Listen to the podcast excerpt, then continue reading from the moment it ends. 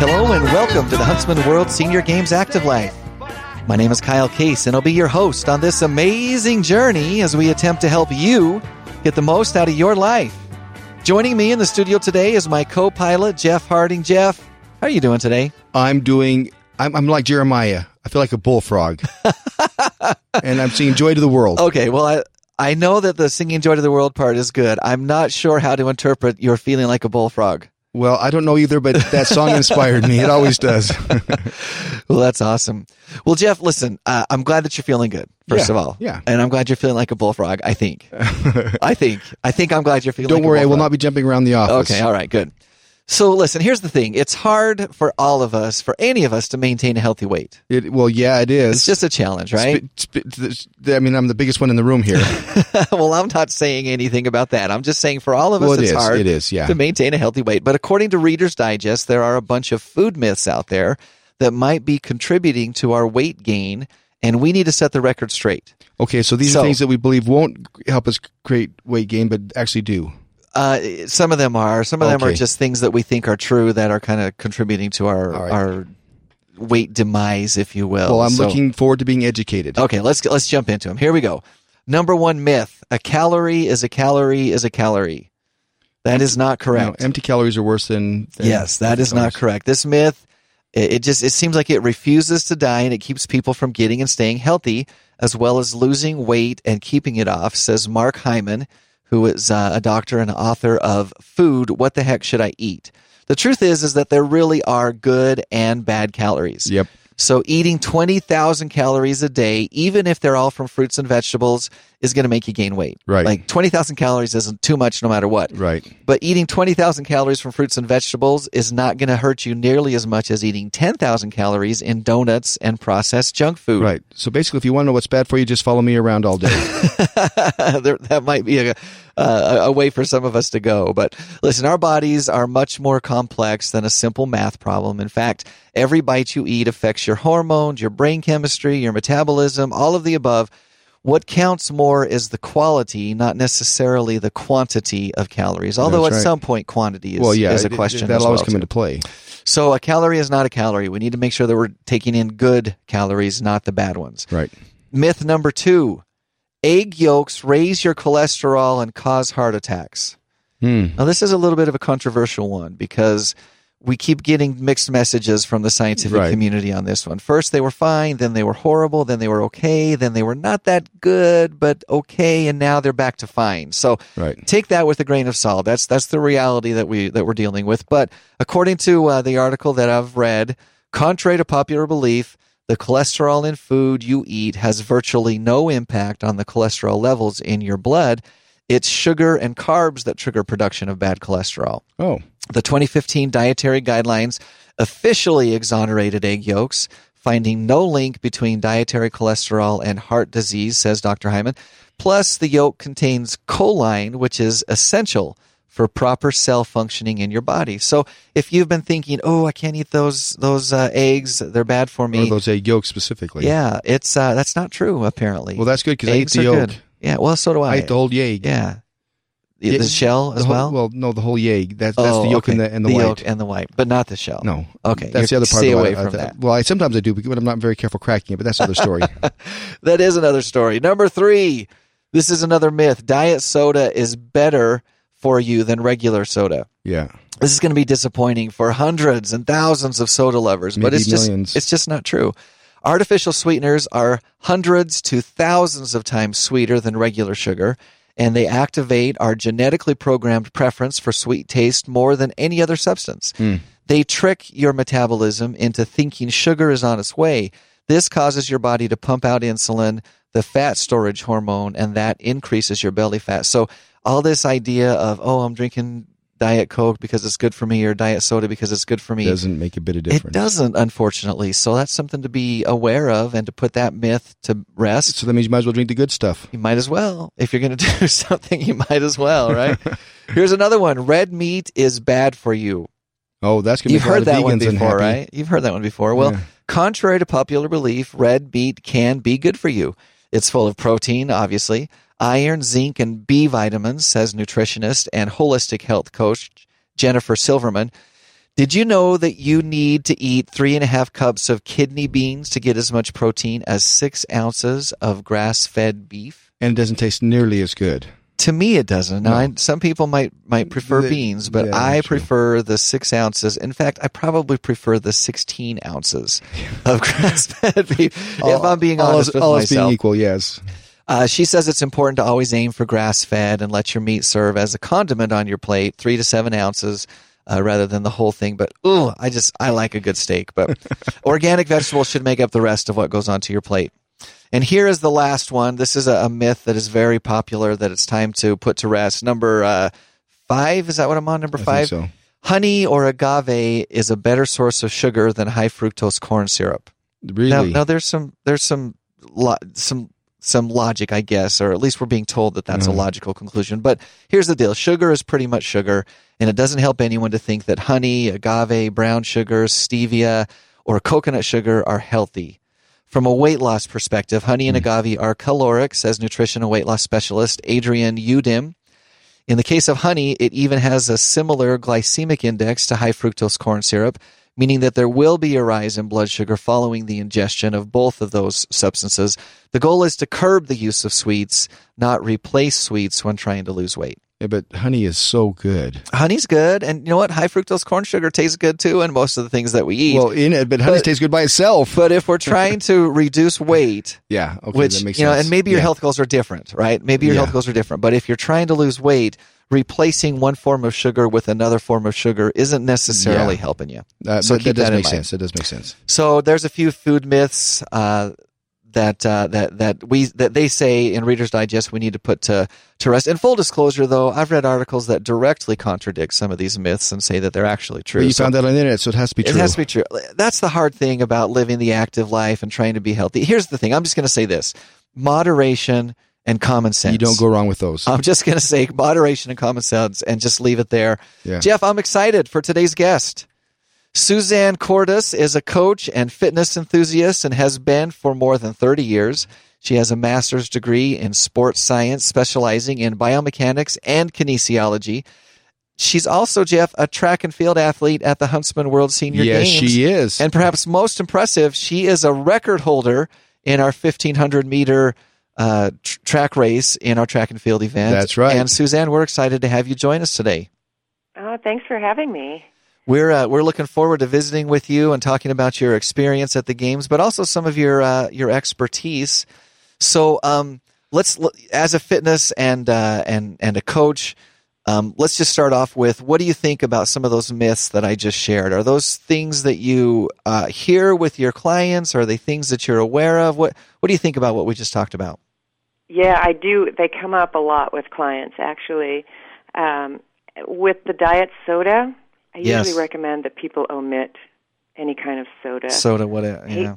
Yeah, I don't omit much from their diets. I try not to. We just minimize some of the things that uh, can hold up a weight loss program. But the diet soda, if you just read the label and you look at the ingredients, then it's a no-brainer. People will say, "Okay, I can replace that with a flavored water or tea, something that's that's a little healthier." So, yeah, no, I agree.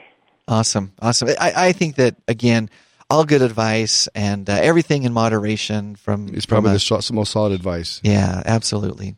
Well, Suzanne, once again, uh, we're excited to have you join us, and I want to talk a little bit about uh, some of your expertise in coaching and training athletes. And I'm just I'm curious, as you've worked with individuals and maybe even with teams, what are some common, I guess, challenges that come up uh, when you're working with people that are trying to get the very most out of their workouts and be the best athlete that they can be? Um, time is a big one right now. I can Um, buy into that one. Yeah. Yeah, um, just making a goal that it's important in their daily routine and finding that time, carving out that time is probably the biggest hurdle I see. But I find that I also work with older athletes and retired folks that have more time. So it's it's the perfect situation for them because I can recommend the uh, the Huntsman games and some of the senior activities that are going on in our our area and in the state and the national games, and it becomes a really fun goal for them to work toward, and they tend to have the time to do it. So, um, yeah, time is is the It's big, a big one. one. I, I, I love what you just shared in, in the sense of you're you're recommending that people use the Huntsman World Senior Games in particular. Obviously, I, I love that, but Well, you but, but other uh, other events uh, in general as a goal, and we hear that so often among our athletes at the Huntsman World Senior Games that they do just that. They use the games as a goal, and that keeps them motivated. It gets them up in the morning. It keeps them focused in on their training and on their diet and on their nutrition and the things that are going on. And and I think that there's real power in that in setting a goal, whether it's the Huntsman World Senior Games or something else. Maybe it's a local 5K, maybe it's a, a triathlon, maybe it's just a specific um, you know event that's coming up in your area. Uh, that you kind of tie your your goal to, but but I love that concept, and you found Suzanne that over the years that has been successful to some of your clients.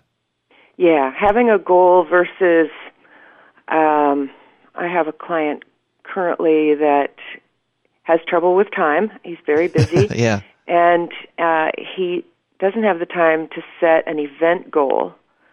So his goal is just to show up and see me twice a week Yeah. for an hour, and that's a big goal in itself, right there. But I have found that the success of the the individual goals like weight loss or improving strength and posture, those types of goals, um, they can meet those goals better if they've got an event goal that they work toward. And my clients that have weight loss goals, we don't tend to focus on weight a lot. I do an assessment in the beginning and we do a body composition and we take their weight, but I find that if they're focusing on a goal of performance or an event that they're going to go to and they want to do well, then the weight loss will come. And that's the bonus at the end. yeah, and I, Whereas this focusing on the weight loss by itself, um, it's tends to be a longer uh, process to reach that goal. and maybe even a harder and more difficult process as well. Yeah, Yeah. they see a little success, they get on the scale and they're down a pound or two, and then they sneak and you know they They reward themselves. yeah, a- and then they're a- up a little a bit, and then they go oh no, and then they cut Yeah. back, and it's this roller coaster up and down. Whereas you know when they're focusing on their performance and um, their strength gains and their cardiovascular fitness, everything falls into place. I feel more easily. Um, the fitness is, you know, it's that they're pushing themselves, but Yeah. the the goals for weight loss come more easily. That makes a lot of sense. And I think, uh, you know, if I look back in my life and the times when I've been most successful um, in in weight loss or whatever the goal was, it does seem like when it's been tied to a goal that that helps a lot. Uh, Yeah. I know a few years ago I actually competed in a wrestling tournament and um, I had to make a certain weight class, or I wanted to make a certain weight class so I wouldn't be giving up uh, so much weight. And uh, I found that on the times when I on the times when I was just really focused in on losing that weight, it was really hard. But when I just focused on getting in better shape, it seemed like it went a little bit better for me. So Oh, yeah. I like Yep. that. Exactly. You are listening to the Huntsman World Senior Games Active Life, and we're visiting with Huntsman World Senior Games athlete Suzanne Cordes. And uh, she's also a coach and uh, an expert in kinesiology and and uh, just all around um, how to be be your best self from an athlete standpoint. I want to switch gears just a little bit, Suzanne, and talk about your experience as an athlete. Um, have you have you always been active? Have you always been um, a participant in different athletic events, or is this something that you picked up later on, or what, what's your history been there?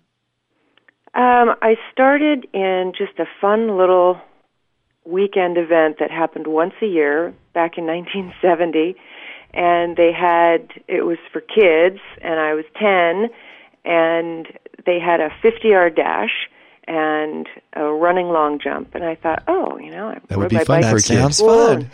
yeah, it was the running long jump back then. Um, Yep. so I did those, and they gave me a red ribbon. I got second place in both, and I thought, well, that was fun. So then I decided I would come back the next year, and I've been coming back every Every year every since. year since. So how long are you doing on your running broad jump now? yeah, that's funny. Well, yeah, that's, it's uh, funny how the names have changed. Yeah, they had Yeah. a standing and a running uh, long jump, Long broad jump. yeah. yeah. I mean, they call it long now, but they used to call it broad jump. That that really dates me, doesn't it? So you've Yeah. been able, uh, Suzanne, to kind of reach in some ways the, the holy grail of activity where you've been competitive and athletic for most of your life. A, a lot of us find that because of what you just barely talked about, that time restraint, that it's difficult for us to uh, maintain that. You know, there, sure. life happens and work and family and different things, and we find lots of excuses. And it really, Suzanne, it comes down to priorities. You know, we, we give time to the things that are important to us, but uh, but congratulations to you for being able to be active and, and stay competitive all through your life. So you started out as a 10 year old. Um, obviously, you're still competing in, in various events. What are some of the events that you compete in on an annual basis?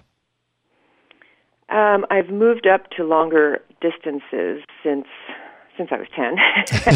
um, so I incorporated some cycling into my routine in the last four or five years, and now compete in duathlons Okay. and cycling events and running events. The running events are usually 5K and 10K, but I have been running for many, many years, and I'm trying to get now back into some of the shorter events like I used to do in high school and, and college. I ran um, shorter events. So that's where the 1500 at the Huntsman Games came into play. And I thought, I'm going to just try this out and try to, you know, go a little shorter. Um, So So- I, I I love I love again it, it, you know it's language and terminology, but when you say a short race, like I know Jeff and I are thinking fifteen hundred meters seems like kind of That's a long, a long ways. ways. so I you know but- like to me but a shorter is 10K yeah I mean it is longer for sure. Yeah, and it's funny. I I coach marathoners, and you know, a, a half marathon to them is short. Right. And I look at I look at the half marathon as you know, and think that's a long only- ways to go. it's, It, yeah, it's a long way. So it's all relative. it's the 10k down to the 1500 that uh, you know it seems short. So I want to talk a little bit about that 1500. You've come to the Huntsman World Senior Games as an athlete and competed, and you walked away as a record holder in the 1500 meters for your age group. I think that's fantastic. Congratulations. yes, congratulations. Yeah, thank you. Yeah, that was. Uh, Was that a goal when you a came? Um, I had the cycling and the longer distance running on the schedule, and I thought we can stay a few extra days for the track and field events. So I signed up for the 1500 and the 3000, and they were the last event, so I was pretty fatigued by the time that the 1500 came around. But I thought I'm going to look up the record and just see. I Yeah. took the ballpark of the times, and I saw the record, and I did the math, and I broke it down into what the time I for each lap would be that I would need to run to try to break the record. And I thought, you know, it's it's doable It's possible. uh, it was going to be a challenge, but but it was short. So I thought, you know, if I just go all out a little faster at the short. start than I usually do in the longer events, I think I can do it. And so, yeah, as I was uh, going along, I thought, oh, I made the first lap, and and then I was ahead of the goal, and so then I just pushed. I gave it everything I had, and uh, and broke the record. Yeah, so that was really fun. Well, congratulations. I, I, I think, um, I, I hope that people understand how hard that is to do. You know, we have competitive athletes that come and compete, and the records are are not easy to reach. And uh, I love how you took kind of a, a methodical approach to it, and um, you know, visualized what that was going to look like. We've we've talked many times on our show about the importance of visualization and right. what an important part that plays in sports psychology. And here's a perfect success story of someone who applied that as a principle and put it to work. Um, tell me what it felt like to cross the line and look at the clock and know that you had achieved your goal. Oh, yeah, it was it was the highlight of the games and I had done, you know, so many other types of events, cycling and and uh the long events the 10K was out in the canyon, which was really fun, but to come across the line to know along the way that I was in the game was really exciting.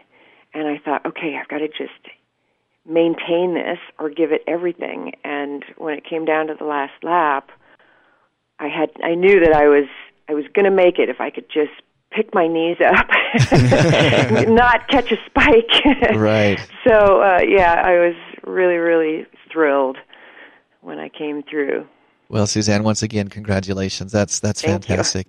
Now, you mentioned that you competed in a variety of different events. I, I'm wondering if you would just share your overall experience as an athlete at the Huntsman World Senior Games. What were things that stood out to you that were, you know, just just part of the great experience of of being an athlete at the games? Oh, the the greatest thing about the games, eh, I feel, it's the people that you meet, and they become friends, and you know you get their contact information, and they're on Facebook, and then you connect with them and see if they're going to go the next year, and how you can connect, and um, to me, that's that's the best part. Is just the people that you're going to that are in your age group that you meet. Yeah. You know, we hear that so often. I- I'm glad you mentioned that, and that's that's just a reoccurring theme Oh, it is. that we hear at the Huntsman World Senior Games. Most of the time, when people come for the first time, it's because they've heard the competition is good and they want to push themselves. And you know, there's there's a lot of different reasons, but mostly it centers around the competition when people come year one. But after that, it's just like what you said. You do make friends, and there's there's such a supportive family feel uh, at a senior event and the Huntsman World Senior Games in particular. And um, boy, as staff, when we walk around to the different events, it's so gratifying for us to see those friendships formed, and you see people that just you know hugs at the at the finish line and handshakes at the end of a basketball game, and there there's there's true friendships and true relationships that form. People genuinely cheering for competitors. Yeah, yeah, that actually is very common. I mean, genuinely cheering for them. I mean, her, her hoping they do well. so uh, Yeah, I'm glad yeah. that that has been your experience as well.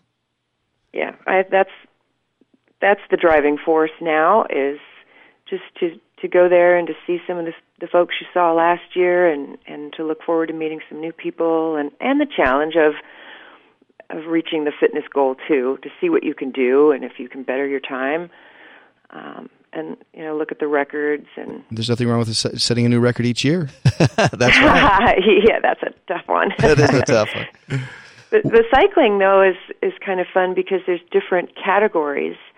So you can come in as a complete beginner and work your way up to the next level up, which is recreational, and you know, and then the, so there's the categories. I feel are, are really great in that respect.